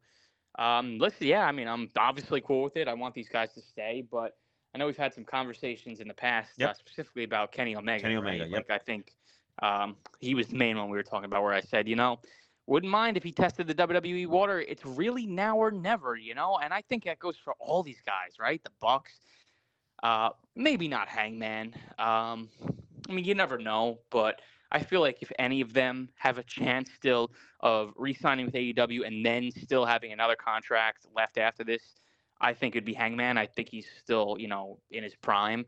Um, but I feel like Kenny Omega and the Young Bucks specifically are coming up to like sorta kinda the the back end of their career. And if they sign back with AEW now, I mean I did say this about their last contract, but they sign back, I think this is it for them, right? I mean, depends on how long they sign for, but Kenny Omega's the one where it's like that's the big question mark. What what could have he had done in WWE if he indeed just signs with AEW? The Bucks, man, I'm glad they're staying with AEW because one, especially after the whole Punk situation, like I do not want to see the Bucks like fucking leave over that. That's one, and then Yeah. two, it's like, listen, man, I, I I really enjoy the WWE product, I really do. But when it comes to the tag division, that's god awful. Just look at his their friends, the Good Brothers. Okay, just look at that. And you know what? I even throw AJ in the mix as well. Okay, even though AJ's been in the WWE for like quite a while at this point, right? They're not really doing much with them, right? So it's like, come on, man. Like, I, I you know, and the tag division isn't really even a tag division in WWE. Like, you know, Kevin Owens is now hurt right now. Apparently, Sami Zayn, like and, and, and- I have been enjoying the Sami Kevin Owens run. I have been enjoying that, but like they just have nobody to really face because you think two shows you have like some tag divisions, you would have some tag teams. Like, come on, man, let's make some shit happen, and they're not even fucking doing that. So it's like the the Bucks would just be wasted in WWE. Now they're trying to get a check. If they're just trying to get paid, cool. But for that, man, just keep that Tony Khan money, man. Yeah, yeah. I mean, I don't, I don't see them itching for a bigger paycheck here. I mean, I think they're. I mean, I assume they're getting paid pretty well, and uh, I don't really think money comes into play. But yeah, I mean, you're 100 percent right. Nothing has ever changed in WWE uh, with tag team wrestling. It, it just hasn't. Um, so yeah, I mean, they'd be wasted away. Obviously, I think they know that, and I don't think either guy has any interest. But like you said, Kenny Omega is the big, big question. But Right. I, I think I did read recently, and I think it might have been in the post uh, show promo for uh, after Blood and Guts. Kenny said he's going wherever the Young Bucks go. Um, I thought I read that. So Makes I mean, sense. listen, that's that obviously you know it makes sense, and and that means they're all staying. Then I mean they're staying put. And let's be honest, what's AEW without the elite? I mean, come on, it sounds cliche, but no, like you're true. right. Like you're one these guys are one thousand percent right. soul. Yeah, they are. They really are. It's not just the shirt. They really are the heart and soul of AEW, regardless whether you Yeah. like them or not. Yep. Yeah. So, listen, I, I think it's probably an accurate report from from Dave, and Yep. um, yeah, I I probably expect all of them to stay. Honestly, I there's really been no rumblings or uh, there's just been no like hints given that any of them are leaving. So All right. Let's break down the SummerSlam card, and what we'll do with this is we'll add on some of the stuff that's been happening in recent weeks with the WWE programming as we break down this card. All right. You're gonna laugh at the first match I'm gonna mention, but I feel like we could touch on different things based on like the people that are in this match. Let's talk about the SummerSlam gimmick battle royal. oh God. So ok- okay, and the reason why I'm mentioning this is because I specifically want to talk about two people, and that's Grayson Waller and LA Knight. I know you say you're not high on LA Knight, but man, this dude is getting some pops, bro. Dude, man, I'm I'm sold on LA Knight, man, and I liked Eli Drake. I liked Eli Drake in TNA. I liked them in NWA.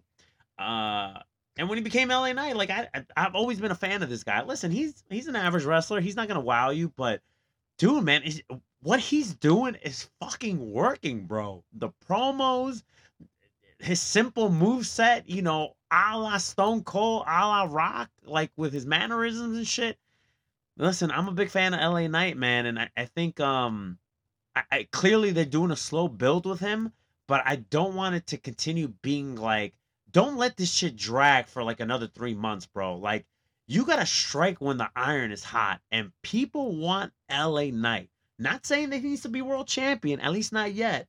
But yo, you need to strap that United States Championship on him. You need to do something with him because the man is over one thousand percent. Yeah, I I mean, I in no way uh, hate this guy at all. I don't like, you know, I don't have a grudge against him No, or no, I know, I know. and I like I respect the hell out of the fact that he you know got himself over and, and you love to see it and listen I'm right there with you I I was stunned that he didn't win that fatal Yeah. four way match for Yep. the U.S. title shot or whatever um, I just thought that was money that was easy money you you get him on the SummerSlam card against Austin Theory Ugh. and you have him win the title I mean it just seems it just makes sense right I was mind boggled but uh, you know what maybe not so mind boggled because again, this is what WWE does. They they hate when somebody gets over on their own and they basically punish the guy, right? And to the point where they'll finally push him when he's no longer over. When nobody gives a fuck again, about is- LA Knight, which I hope that doesn't happen because the man is, yo, his pops are loud as fuck, bro. Listen, They you could make the argument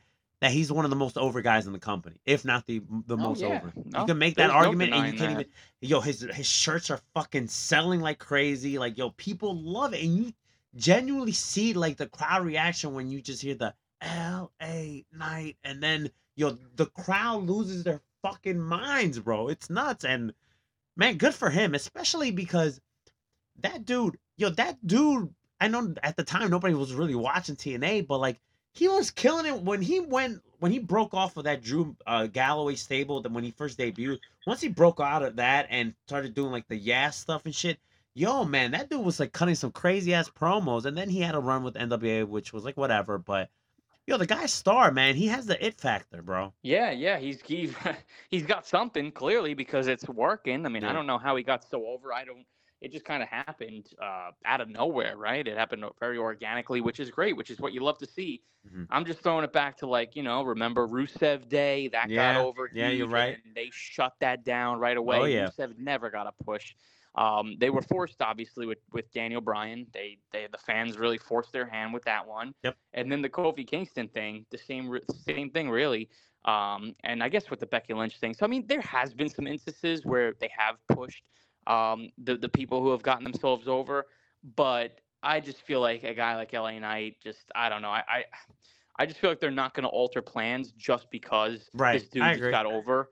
Um, but again, like I don't really know what the plan is with this United States title thing. Anyways, I mean, first of all, it's not even on SummerSlam. Nope, Second of all, you had you had Santos Escobar win in whatever the hell that was on Friday, where he like beats Rey Mysterio with after. injury. uh, uh, What, yeah, was it a like- work? Was it a shoot? Regardless, whatever they were trying to do. Let's say if it if it was an actual shoot that Rey got hurt. At the end of the day, Santos still should have went over. And if Santos was the original guy to go over, right? Let's say LA Knight wasn't even in the conversation, right? I wouldn't have put Rey Mysterio to face face Santos. I would have had someone else do it. Yeah, yeah, me too, 100%.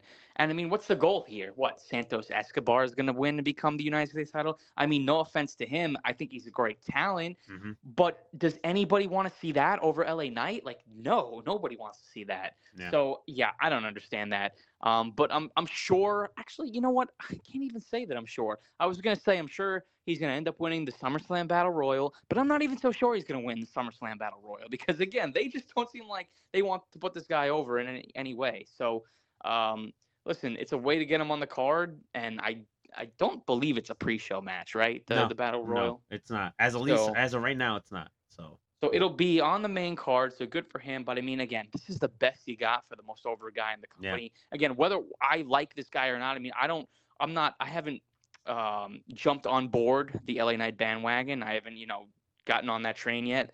But um, I just, I, that doesn't mean that I don't want this guy to, you know, succeed. I mean, clearly, anybody who gets himself over like this should obviously be pushed. I mean, that that's what we want. If the fans pay the money to go to these shows and stuff, he's the hottest selling merchandise, Mhm. um, you know, seller right now. I just don't see why they're holding him down. yeah, I don't get it either, bro. I really don't. Um, and then one last person I want to talk about, and that's um, Grayson Waller, another guy. I'm such a big fan uh, of. Um, I, I saw I was watching him Friday night, and I'm looking at this dude and just the way he carries himself or whatever. Listen, at some point, I would love to see him have a feud with like Cody Rhodes, bro. I feel like that would be like Cody Rhodes is equal because he stands for everything that's like Cody Rhodes is against, you know? And I think that would be like a great like like foe for Cody. And I think Grayson Waller has all the gift the gap to get there. To to to have like a few with Cody Rhodes one day. Yeah, I mean, with the way things have been going, you know, he's been facing, well, not facing, but you know, he's been in the ring with John Cena. He's been against Spotlight. Yeah, he's been in there with Edge, and he did wrestle Edge. He's getting the main event spot against Jey Uso on SmackDown this past week. So, I mean, yeah, with the way things are going, and listen, after the Brock Lesnar feud, Cody's going to need something else to keep him busy, you know, Right. up until Mania season. So, I would not hate that one bit. I'm a huge fan of Grayson Waller. I think this dude, this is a dude that's got the it factor, man. And my, I mean, he's just, I think he's tremendous, and obviously. This is a guy who they, you know, they see this guy as the future based on you know what they've given him so far. They put They him in the see him more as a future than Austin Theory. I can tell you that Oh, much. oh, yeah, well, exactly. Yeah, they got to they Austin Theory. They got to get this U.S. title off of him, Oh, whether it's Santos man. Escobar or not. Just put the title. Yo, put the else. listen. I like Santos, right? Even though, and and that's a fumble on WWE because LWO was super hot coming out of that Puerto Rico show, so they should have done something mm, then. Well, not saying that the LWO sh- stable isn't hot and people are not investing in them, but like we don't really see them as a group. Like, what is like the other members of LWO doing, right? So like I feel like they lost the moment to do something. But listen, if they decide on SummerSlam to put the title on Santos Escobar. I'm, I'm I'm happy with that. You know why? Because get Austin Theory off my TV. That dude is a fucking channel changer. And I'm not saying that the Duke doesn't have potential because th- there is potential there. But send them back to NXT. Do something with him because it, it's not working with him at all. Yeah, yeah, no, I he's run his course as U.S. champ. That's for damn sure. And he's just, yeah, like you said, a channel changer. Nothing more than that. Nobody cares about him. And uh, listen, I would take the title off of him, and I would turn him babyface. I, you know, I've been seeing a couple of videos of him at meet and greets with kids and stuff. I mean, I think he could be a babyface.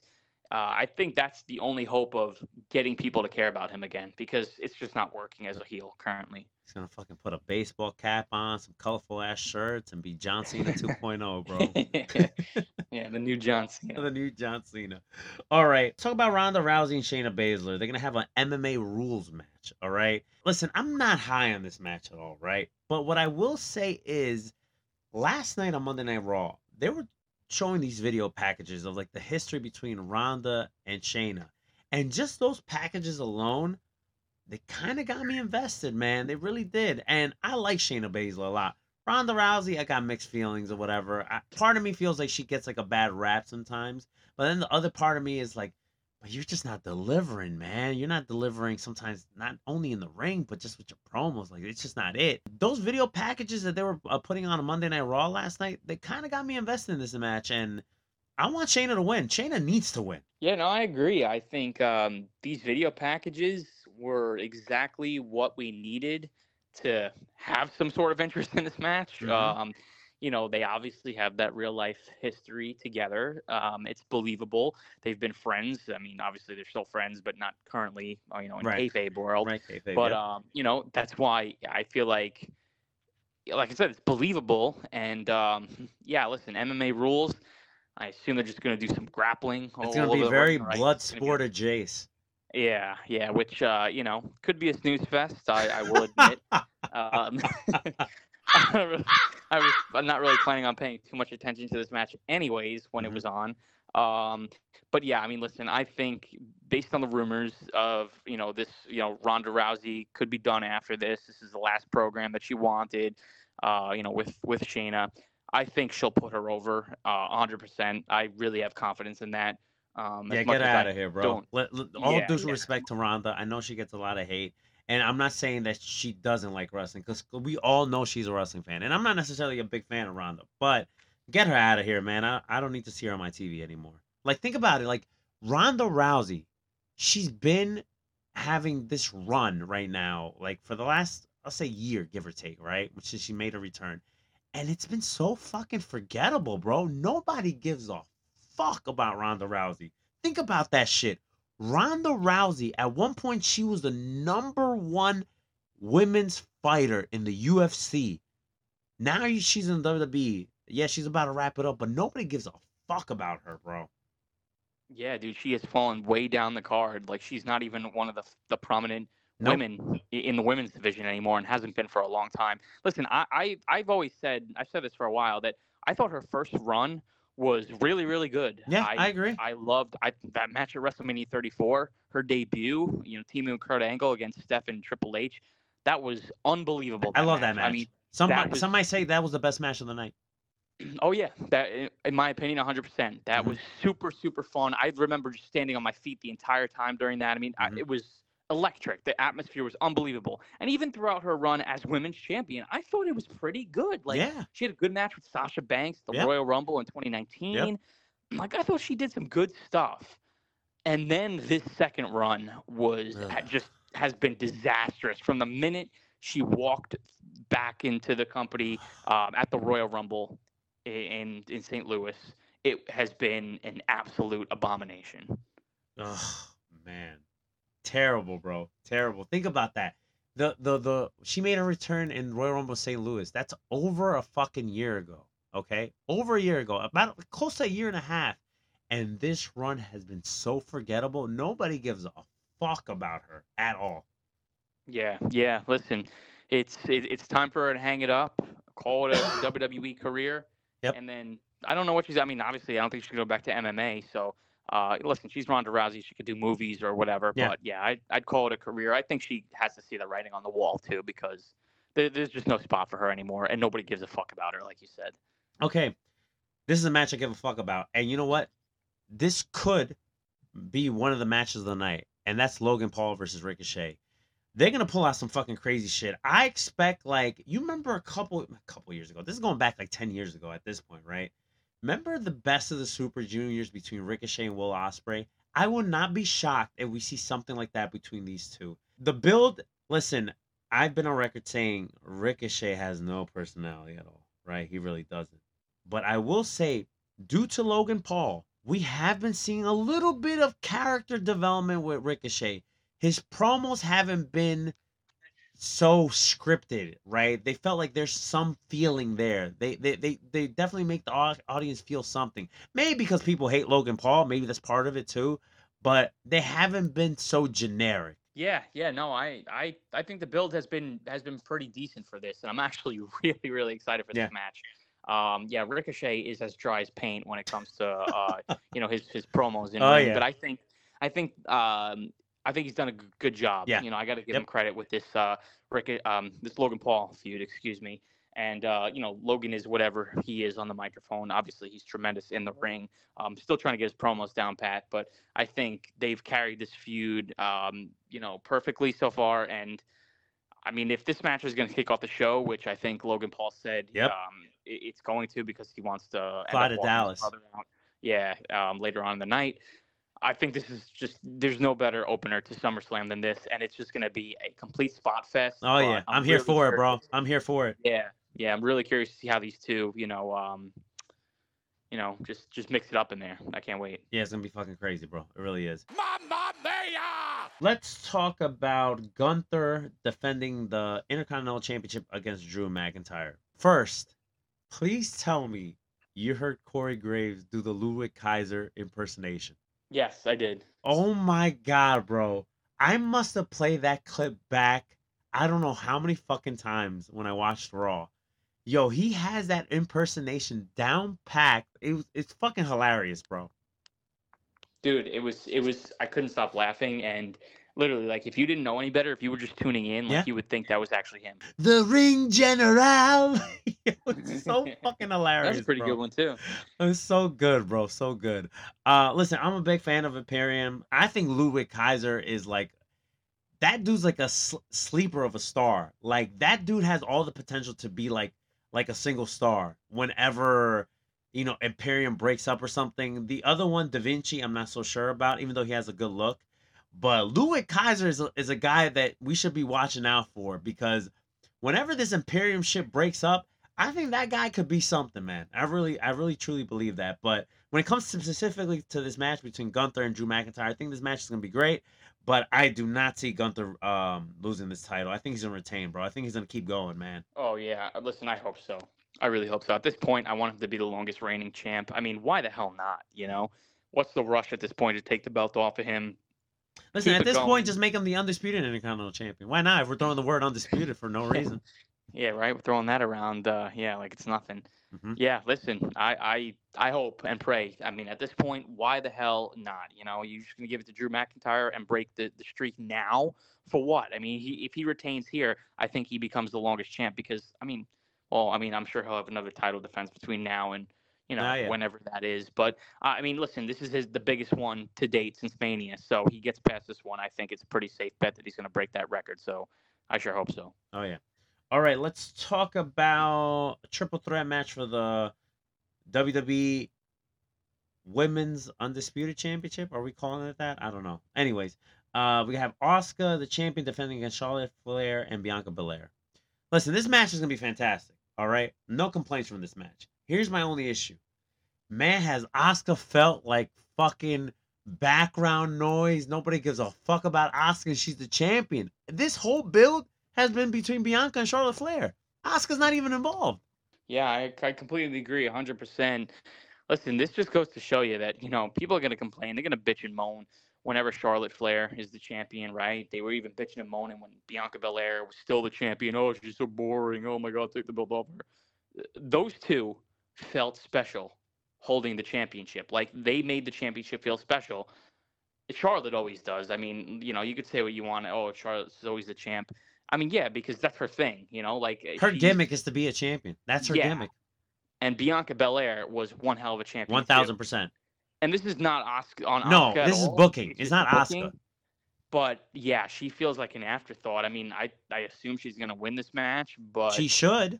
And it's gonna be fantastic. Mhm. But yeah, I mean, uh, listen, if you're asking me who I'd want to win, I would say either Bianca or Charlotte. Any chance of Iyo Sky cashing in? No, I don't think so. I mean, I think I feel like they're gonna give Asuka a pretty decent run with this before they, Okay. they consider that. All right. Um, I mean, yeah, I mean, there's always a chance, mm-hmm. but I don't know. If I'm a betting man, I'd probably say no. Okay. Okay.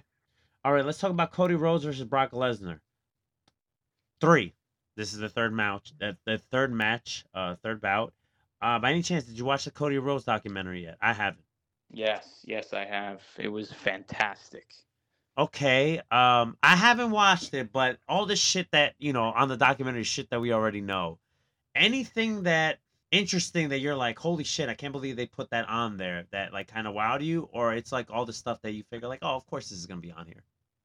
No, no, there's. I mean, they they show BTE footage. They show footage of AEW. Like they show, you know, Cody, Cody and Brandi and the Bucks signing the contracts. They show, um, you know, the picture. Um, you know, when they first announced that AEW was going to launch on TNT, you know, the picture of like Britt Baker's in there, Tony Khan, Hangman, like they're all at the so suits and everything. man. They show that picture on there. They showed the all in, um, all in stuff, like everything. They showed the like Cody at Pro Wrestling Tees. Like, dude, they showed legit everything. Like, they did not leave anything. They out. probably fucking was- show it us at like one of these Ring of Honor shows too. Yeah, yeah. It, it- they showed his entrance at Wrestle Kingdom.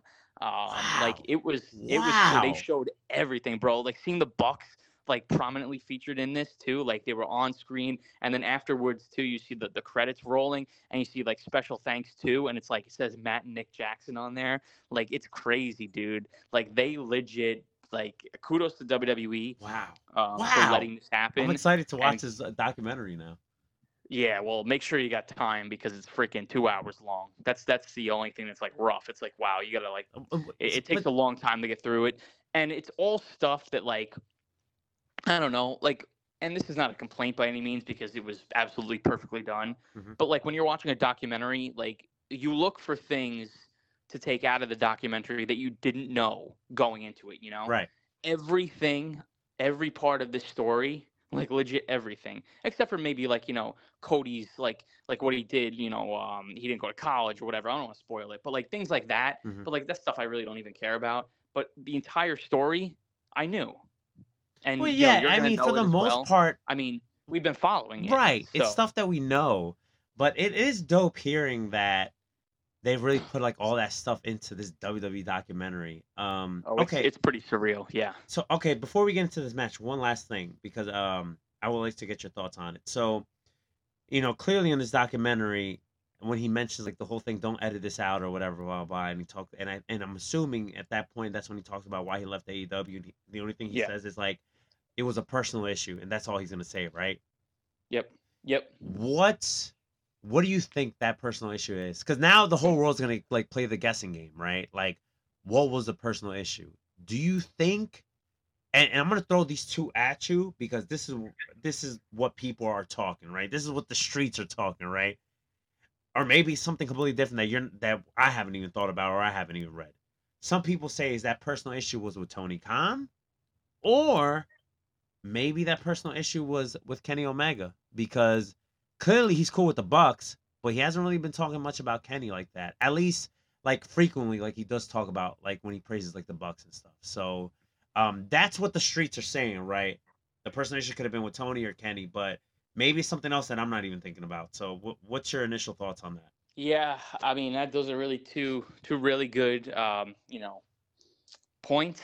Uh, I mean they're both possible. If I'm gonna you know from my viewpoint, I'm gonna probably lean more towards it's an issue with Tony Khan Yep, and maybe. Tony pushing Cody off to the side Yep. and you know uh, not listening to his inputs anymore or uh, you know just completely just uh, you know like I said pushing him off the side and Yep. taking complete control which Oh, I mean yeah. you know obviously like it's Tony's money the only reason why the company is a thing is because of Tony he backed it you know because yeah Cody and the Bucks obviously created this promotion but obviously they needed financial backing Yep. and Tony Khan provided that so without him this doesn't work so I have a feeling it was uh, I- and I don't think you know even even now I don't think Cody and Tony like hate each other, right? Like One Tony, thousand I mean. Yep. Cody's obviously saying it's a personal issue. He's never going to go off the record and speak badly of Tony, and Tony's never going to speak badly of Cody. I think they have mutual respect for one another. And, pro- and, and, like, like- and to be honest, quite honest, there's probably like an NDA too. Yeah, yeah, yeah. I'm sure.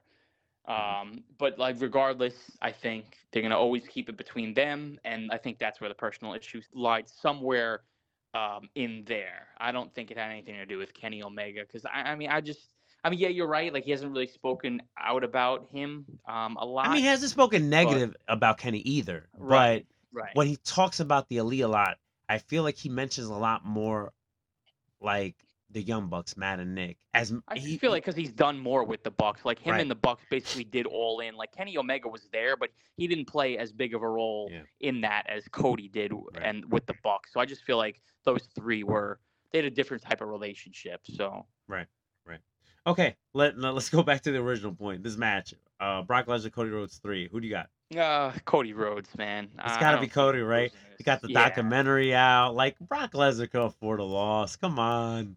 Yeah, I mean, I don't know how they're gonna put Cody over. I mean, I'm- I don't. I mean, I guess it could be clean. I mean, why the hell not? You just really don't see that. Uh, you very rarely see that when you know going up against Brock Lesnar. But yeah, I mean, he's got to win, right? I mean, obviously, he's, his goal is still to finish the story, so he's gonna win this feud and then move on to the next feud, whoever that may be. Who who the hell knows?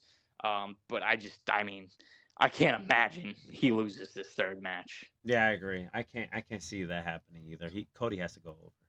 All right, let's talk about Seth freaking Rollins defending the World Heavyweight Championship against Finn Balor, who's part of Judgment Day. And let me tell you something. Judgment Day has kind of taken the spot of the Bloodline because one, they're in every fucking show, and man, dude, they they're running WWE, bro. Fucking Dominic is now the NXT North American champion. Damian Priest holding that briefcase. You got the women's champion Rhea Ripley. Listen, I'm gonna say, man, as much as I love Seth, and he's done a great job with this world title, he doesn't need it, bro. I think it's time, bro. Let's put that shit on Finn Balor, bro.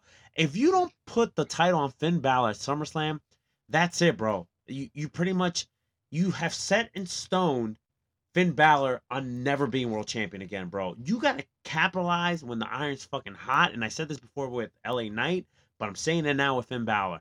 It's time, bro. Give that man that world title. Yeah, yeah, I 100% agree. Listen, I love Seth. I love everything he's doing with his belt and has done with the belt. He established it. He put it on the map. He's been the workhorse champion, but he does not need this. I, I, I would put it on Finn. Now they could go one of two ways. Obviously, you know, so you could have him win or you could have him lose. Clearly, those are the two ways. Right. But they can either go into two different storylines here, where it's like Finn Balor wins, everybody in Judgment Day is well, not everybody's a champion, but Well, I everybody mean, has. I mean, I mean, Damian Priest is like a champion of Jace because he has the briefcase. right, right. You, you know what I mean. Yeah. You know, so like, uh, so everybody has something in the Judgment Day. Yeah, They're man. obviously one of the most dominant stables in the company. Dude, and, they you know, they so- taken over the bloodline spot. Like, and Yeah, that's, well, that's crazy to say that, right? Because think about it. Judgment Day originally started with Edge, which was like a weird. It wasn't even goth. It was just like weird, dark, like mythical, like metaphors and this, this, and that. And listen, I love Edge, but it it just wasn't cutting it, right? And now they're like they took over the bloodline spot. Yeah, yeah. I mean, they with the bloodline story potentially, you know, dwindling down. I think they that's what they want. They want the Judgment Day to take over and be the new top stable in the company. Mhm. So I mean, you could either do that, or you know, if Finn Balor is going to lose, you just play up the storyline, the continuation of Finn Balor being the one that doesn't have anything in the Judgment Day, and you keep building more tension between him and Damian Priest, and um, you know, you could really You go could one of two too. ways. But if Yep. If I'm booking it, Finn Balor is the new world heavyweight champ. Yeah, me too, bro. I think it's time, man. I think it's time to give Balor that moment, bro. And you- what's crazy about it, it's SummerSlam too.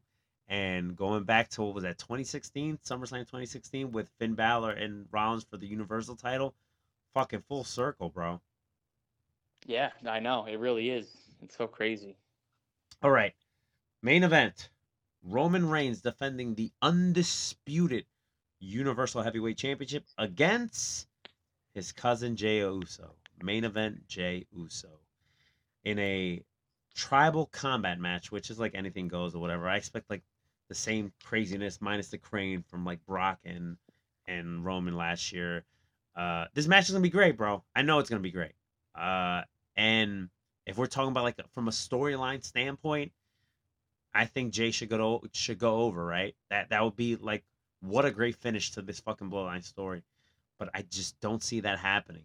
But what I will say is, yo, this fucking bloodline story, bro, how it started and every single fucking chapter they have told has just been fantastic, bro. It's pure cinema, man. And you know, some people could call it like, oh, that's not wrestling. It's just telling like it's like a soap opera. Listen, when it when it comes to performance art and art form, you could tell however it is that you want to tell it. And the stories that they've been telling with the bloodline, man, they have elevated every single person that's been involved with it and in it. it it's just been fantastic storytelling, man. And whenever they they wrap up this bloodline story, or at least fill, finish telling like the bloodline civil war chapter, and once it's done, and we take a break from like bloodline stories, man, that's gonna be that's gonna leave a huge gap in WWE programming. Not saying that the pro the the the product's gonna suck. That's not what I'm saying.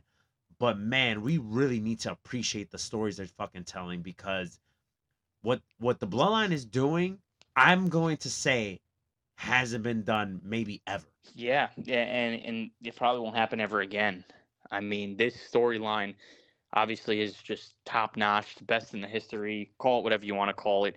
It's gonna be sad when it finally comes to an end, and I don't know if it's ending after SummerSlam or if Yep. they're gonna keep going. I really don't know what else they could possibly do. Uh, we talked about this when they announced this that uh, basically like you had Jey Uso pin Roman Reigns, right? And now he gets the big time match. and then Roman's gonna win, and then what happens next? Like in my opinion, Roman wins here. The bloodline story is over. It's over. I, I don't know what else you can do. That's it. I mean, I mean, either way, if you think about it, even if Jey Uso does beat Roman, it's over anyways. Mhm. Th- this to me is it. I mean, I don't. They haven't really portrayed it as so. I still feel like But- there's money, and not anytime soon, right? Not anytime soon at all. But I still feel like there's money of a bloodline reunion somewhere down the line. I'm not saying it needs to happen right away because I do not want that. That would be completely Yeah. idiotic. But somewhere down the line, like let's say a year or two from now, I think there's money on a bloodline reunion, bro.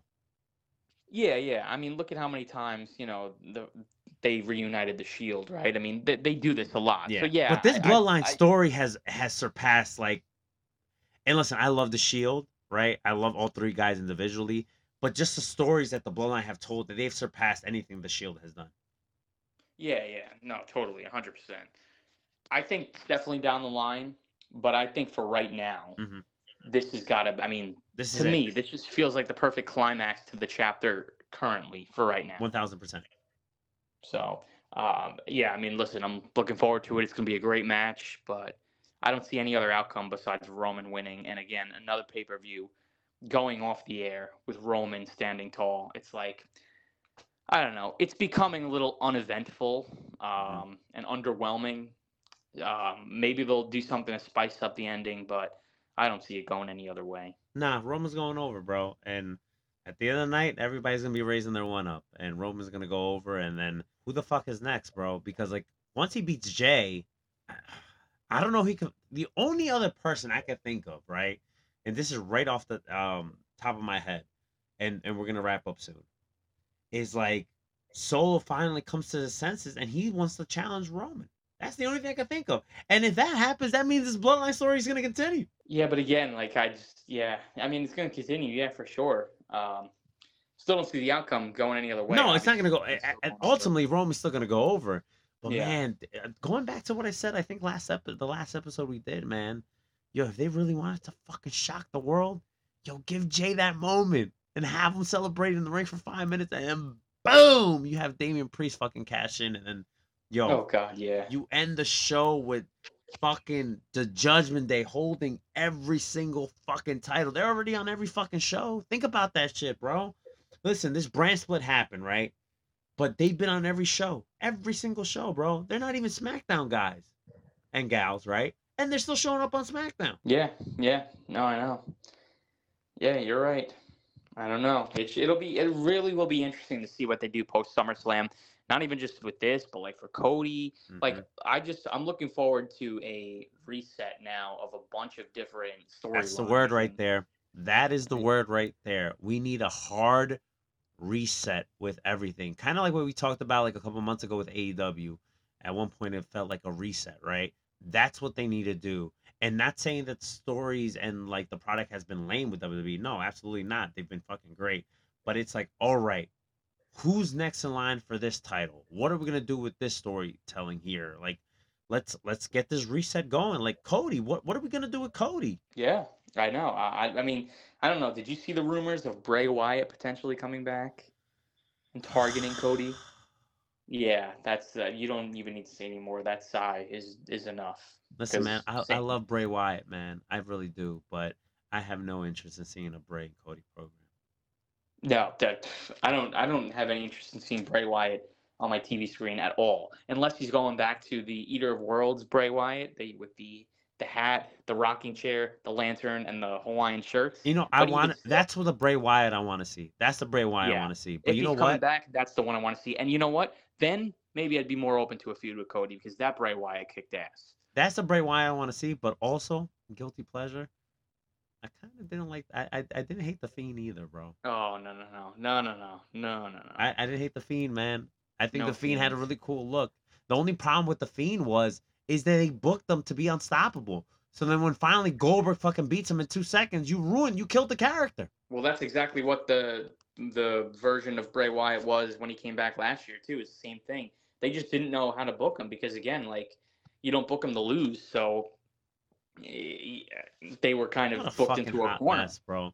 You So, got the yeah. new fucking Undertaker in your hands, and I grant that I know there's some stuff behind the scenes, and whether it's creative or Bray going through some stuff, and I, I understand all that.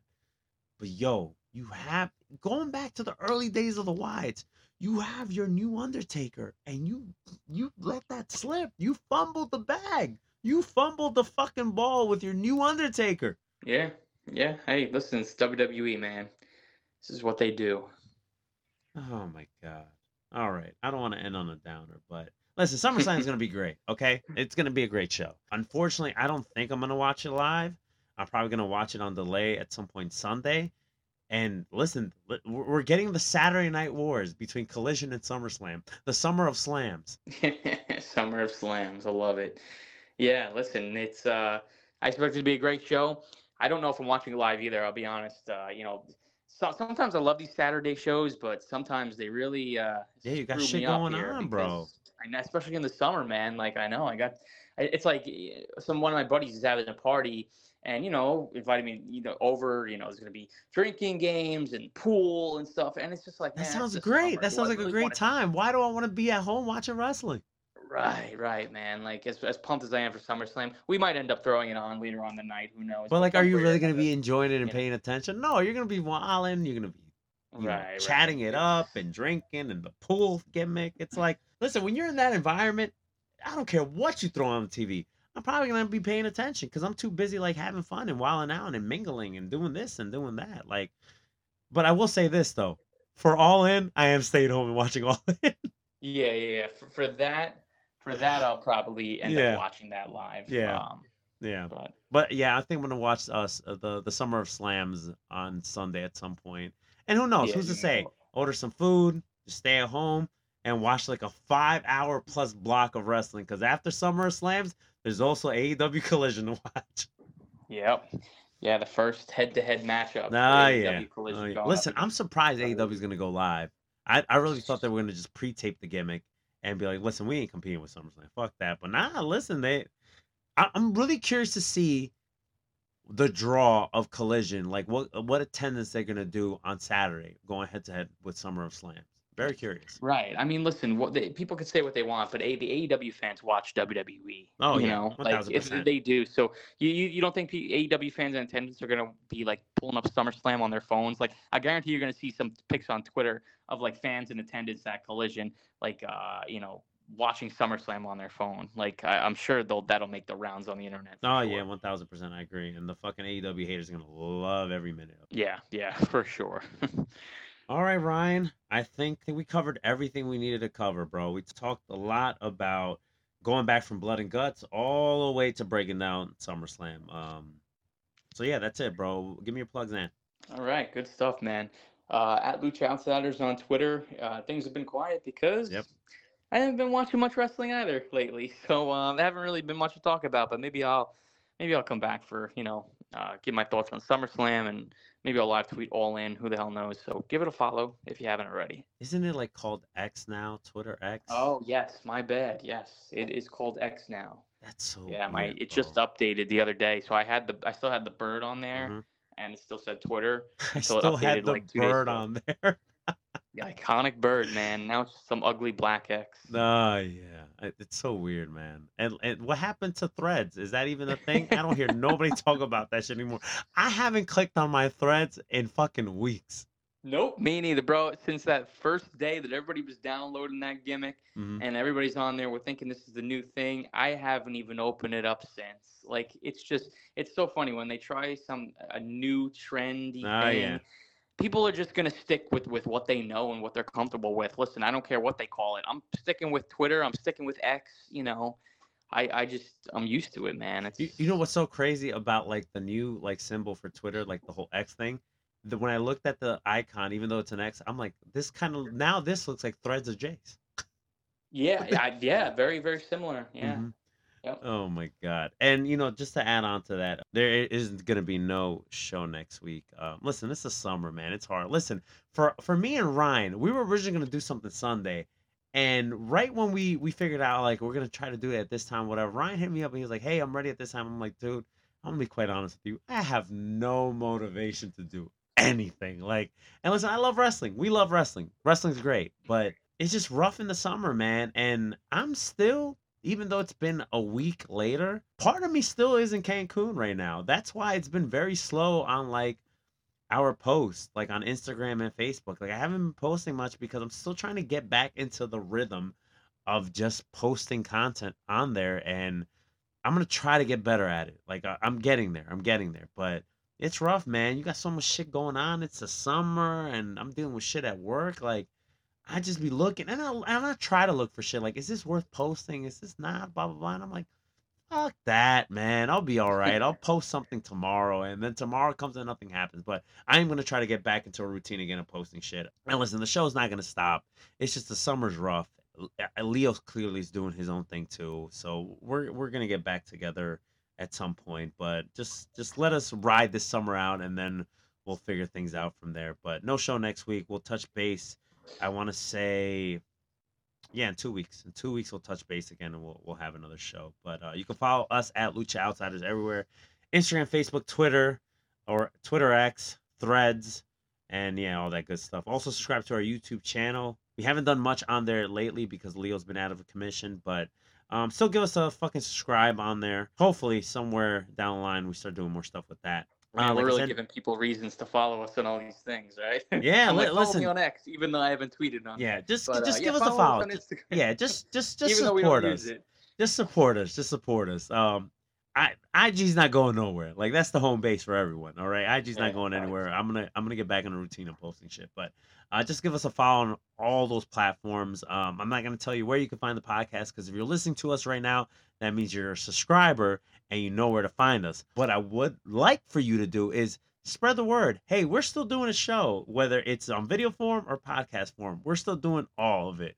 So leave us a review tell your friends like hey you want to check out a cool wrestling podcast check out the boys the lucha outsider show they're straight unfiltered they shoot straight from the hip and they don't give a fuck if you like them or not so with that being said for the old man leo that's not here for our double ryan radar i'm yours truly mr rated r till next time keep it rated r and stay too sweet